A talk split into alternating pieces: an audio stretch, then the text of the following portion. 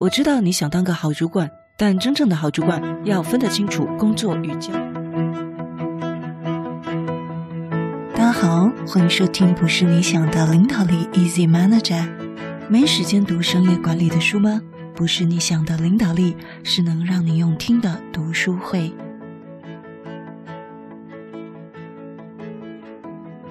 你是不是有听过“带人要带心”这句话？很多的朋友也认同这句话。但是呢，我们今天要来聊聊会认同这句话的人。我相信有百分之九十五以上的人都不是真正的管理者。为什么呢？这集我们就会讲到哦。像我们感恩有你，他就有在一月一号提到，管理最难的是人心啊。注意到他说什么了吗？他说。人心是最难管理，最难，对不对？所以呢，啊，如果您知道人心有多复杂，就不会高举这句话当做管理的美批，也没有办法简单用一句话当做待人的总结。这也是为什么学习当主管这件事是永不止息的功课。今天我们一起看的这一篇文章呢，是我们之前节目的来宾唐老师在我们职场达人班群组里面分享的。当我第一次看到这篇文章的时候，我觉得哇，非常的写实哦。等一下，你就可以对应看看，你的职场里面是不是也曾经有人说过这样的话，或者是你自己也曾经有过这样的感受哦。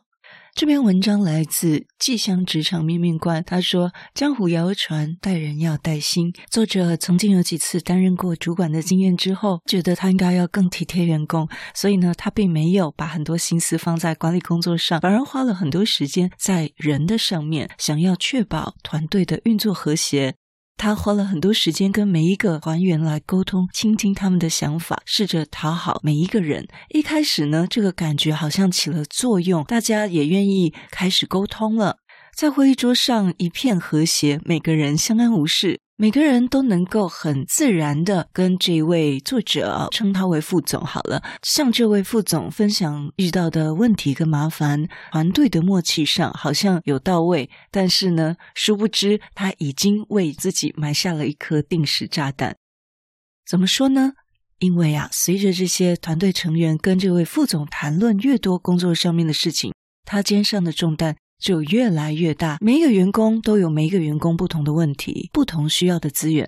他们都以为副总可以为他们去争取啊，解决一些问题。因此呢，副总得到的不是太多解决工作的实质内容，而是呢，啊，对某某啦，对同事啦，对公司、对老板、主管的各种各样的看法。某一天的会议，这位副总要求专案经理将进度时程表打开，结果呢，这个 PM 才一打开这个 schedule。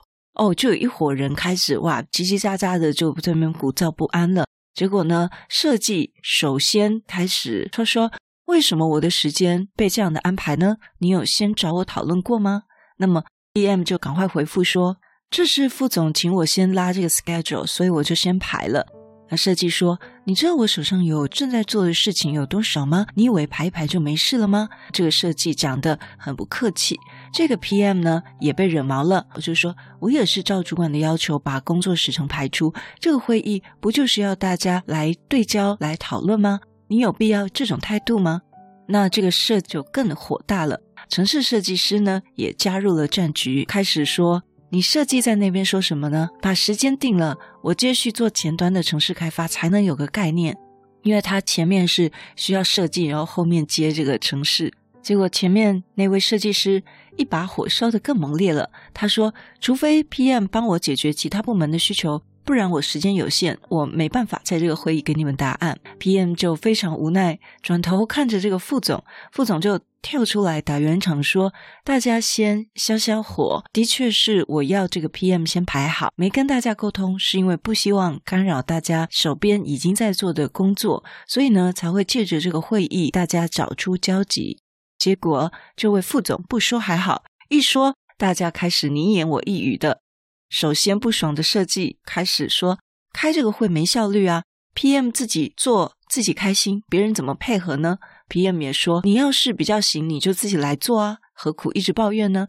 那城市设计师就说，没效率的会议我不想参加，我走了，有结论再来跟我说。原本抱怨的设计师也走了，最后只剩下这位副总跟这个 PM 两个人呆坐在会议室里。PM 说：“其实我已经找过他们好几次了，他们总以没空为理由，或者是质疑我对他们正在做的事情不了解。最后我只好先把时程表做完，没想到他们的反应会这么大。”副总听了点点头，想主动替这位 PM 来解决问题。好，听到这里，如果你是这位副总，你的感觉是如何呢？后面还有故事哈，我们先到这里，先来看一下。首先呢，这个设计它的主管到底是谁？因为我们知道有一些美编设计，它必须要处理全公司人的设计需求，以至于它的工作量是非常满的。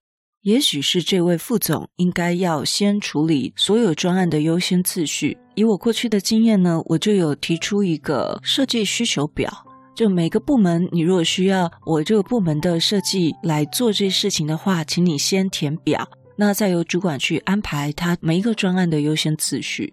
因为如果这个设计美编他乱的话，他的情绪是很暴躁的，他做出来的作品也不会好。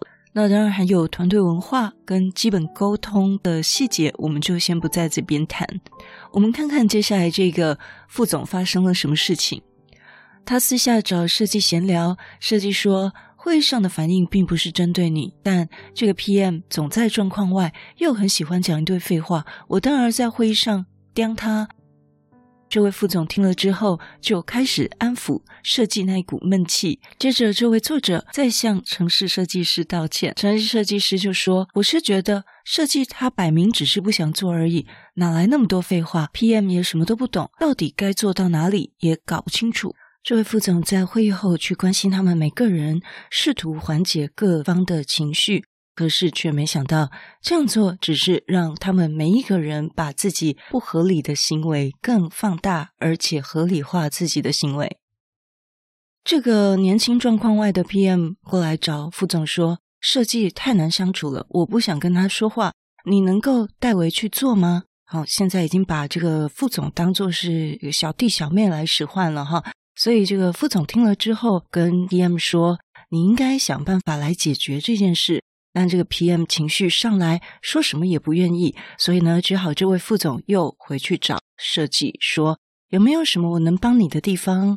毕竟专案还是要走下去，大家互相嘛。”这位设计就回说：“我为什么要跟一个门外汉互相啊？我又不是要来替他打工的。”这时候啊，每一个人都在情绪上头，所以没办法处理。可是呢，造成这整件事情的成因，全都出现在这位副总身上。副总自己反省说：过去我习惯用情感与他们交流，导致于他们习惯用情绪来对话，而不是先用理智来解决问题。因此，当遇到一些状况的时候，他们第一时间的反应不会先对事，反而针对人啊、情绪啊这一部分完全倾泻出来，杀得一发不可收拾。大家对于安排时程的事情，这种小事情是不谅解的，转而很多的矛头集体指向公亲辨事主，对不对？转头就指向副总。对于他为何雇佣一个什么都不懂的 PM，以及要求他做的这些事情，产生了很多的质疑，所以这位副总瞬间就成为大家炮火攻击的对象，而且毫无招架之力。隔没多久，这个 PM 找上门来说：“我无法跟这群人共事，我要离职。这里并不是一个可以做事的地方。”再来是设计，他说：“我要换部门，其他部门互动单纯一些。”不用被你们来干扰。然后城市设计师也跑来说：“我可能没多久就要去另外一间公司了。这阵子我帮你做一些简单的案子，就现况来看也没办法做什么大事。”作者说：“这么一瞬间，他的世界哇，真的是天旋地转啊！他不断的、不断的去找他们每个人谈，又试图安抚他们不满的情绪。但在过去，我让他们已经太习惯用情绪来处理事情。”养成他们只要碰到事情就想到自己，碰到事情用脾气来面对工作障碍，认为我永远能够当那个垃圾桶，一直到我没有利用价值为止。后来这件事情传到了 CEO 的耳里，作者说我们在会议里谈了很久很久。CEO 说了：“你想当个好主管，我知道，但你有没有想过公司存续的目的是什么？作者不假思索地马上回答说：“当然是令公司可以运作下去，并且有赚钱、有利润，让大家都有事可以做下去。”CEO 又说了：“既然你知道公司的存续目的，那么你觉得在公司的运作过程中最重要的事情是什么呢？”作者很快地回答：“是员工可以让每一个人都在自己的岗位上发挥所长。”CEO 苦笑地说：“错。”不是这样，作者露出极为怀疑不解的一脸呢、啊。那 C O 就说了，重点不是发挥所长，而是每个人可以做好他被赋予的任务。作者觉得奇怪了，这跟我说的有什么不一样吗？C O 说：“你看过战争电影吧？”不管每个小兵有多少情绪或想法，上了战场唯一的目的就是打倒敌人，不能有丝毫犹豫，不是你死就是我活，这是个很简单的概念吧？作者点点头，CEO 接着说：“我跟你讨论个。”假想的情境，你现在思考看看哦。如果有个士兵，他上战场之前还要跟他的长官说他心里有多害怕，很担心会死在战场上，那么你作何感想呢？作者回执行长说：“当然，我会安抚他，要他不要太过烦恼。”执行长啊，有一点不高兴的回说：“错。”你要做的就是请他离开你的视线，然后要他好好专注去锻炼，而不是听他的情绪宣泄。你以为一个人可以承担多少人的情绪？你知道每个人的情绪都会成为你的包袱跟累赘吗？执行长有点生气地对作者说，作者就回了：“可是不是说带人要带心吗？身为主管，不是要了解每个同事的状况吗？”执行长。大声的回他说：“你还是没了解状况诶，带人带心是来自于他们能从工作中得到的成就感而有所累积，得到成果后，从这个里面感受到工作带来的好处，进而愿意安心的把自己放在这个现有的位置上，而不是从你的口头、从你的形式上的这种说法，这对他们并不会带来任何的帮助。”作者似乎有一点开始理解 CEO 想表达的意思了，然后又问：“不过，不是有一些说法是要解决问题前先解决情绪吗？”CEO 反问：“你能控制了一个人的情绪吗？你真以为几个小时的谈话就有帮助吗？”CEO 在说。我知道你想当个好主管，但真正的好主管要分得清楚工作与交友这两件事情。你只想跟他们交朋友、打好关系，不想得罪任何一个同事，希望他们可以尊重你是一位主管。我说的没错吧？但这世界上没有所谓的好主管、烂主管，只有你能达成或不能达成任务的主管。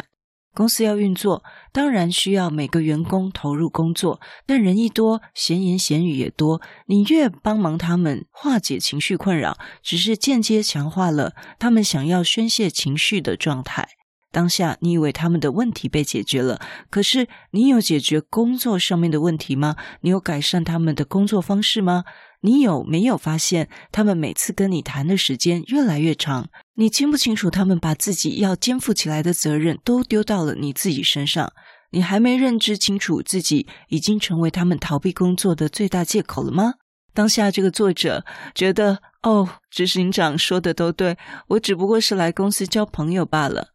执行长好声好气的对了他说：“这就是管理，不是我们只懂得在数字。”求数字或求目标，而是你要能够了解带人管人这件事，不是跟他们混在一起就好，而是你要能够准确的在工作上给他们方法、方向，甚至先做给他们看，用你的经验，用你的专业领导。领导不是卖弄知识，而是靠着手上每一个工作任务，一个又一个的去实践出来。让他们知道做这些事情的意义在哪里，体现出你身为主管的价值，让他们愿意跟着你，成为你的最佳帮手，而不是你挂一个主管职，整天做情绪辅导。你啊，别搞不清楚状况了。你的任务和使命很简单，就是要让每一个人可以在自己的位置上完成该做的事。至于他们未来的发展，也不是你一个人说了就算。很多人以为带薪就是靠着交心的方法。真正的带薪并不是真正的带薪是透过工作带出他们的耐心、信心、企图心，用完成工作之后产生的成就来锁住他们的信任心。你过去并没有真正带到他们的心，你只是听从他们的心，却忘记了你自己担任主管该有的责任跟领导力。你可以忘记你是主管，把自己想成你只是公司众多要完成任务目标里的其中一个参与者。既然如此，每个人都是对等的。你需要好好的像过去一样完成任务，只不过你以前靠自己，现在你的身边多了好几位帮手。你要让帮手可以帮上忙，这才是你主管角色该有的表现。工作上想要讨好每一个人的下场，就是没人被你讨好。听到这里，你有什么样的感受呢？我自己回想到我们之前读 Julie 的书啊，他有讲到，可能的话可以跟你的下属成为好朋友，可以直接的点出事情的根源问题，并且不用怕伤害感情。然后你可以再想想看，为什么美国的 Google 或者是呃一些大型的知名企业，他们的公司文化、企业文化都可以那么的自由？我仔细去观察，我发现到，因为他们筛选人非常的严格，他们筛选了一些非常自动自发的人、自律高的人进去了这间职场，因此他当然可以给你自由，因为他给你自由，你可能做的还更多，是吧？那为什么他们都可以筛选到这么多优秀的人才进去呢？也就是因为他在世界上的排名跟知名度，因此呢，形成了一个良性循环。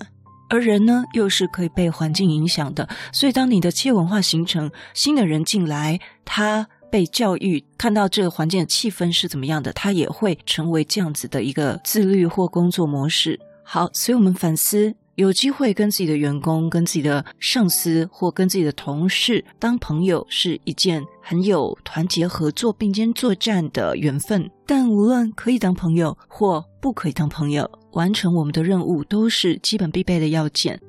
那我自己非常喜欢真正带薪是什么？真正带薪是透过工作。带出同仁的耐心，带出同仁的信心，带出同仁的企图心，用完成工作之后得到的成就去锁住他们的信任心。所以，不知道你认同吗？带薪真正的意义应该是造就这位同仁，也就是把这个人可以 build up 起来，让他成为一个更棒的人。今天有一个很长的故事，希望对你也有所启发。让我们一起真正的看待带薪的意义。如果你对我们节目有任何的想法，或者你觉得我们节目有带给你一些收获，都邀请你到我们 Apple Podcast 给我们五星评分与留言。如果你还没有订阅过，也麻烦你免费点点订阅或关注，再把这个节目分享给你身边你认为会有需要的人。也欢迎免费加入 Instagram，你可以在脸书上直接搜寻“用听的哈佛商管读书会”，就可以找到我们。我相信，只要你愿意给予，加入社团会给你更多的收获哦。最后要邀请你，现在就来帮自己。己加分，期待透过知识价值的传递，让你可以在赞助方案中得到最大的受益。现在回到资讯栏里面，点选 YouTube 有两分钟 3D 卡通人物的说明影片哦。我知道你是非常非常忙碌的，但是你却选择收听我们这一集的节目，非常的感谢，而且你也是最棒、最优秀的。不是你想的领导力，是能让你用听的管理读书会，轻松就能让你应用在职场上。祝福你有一个很棒的一天，我们下次见。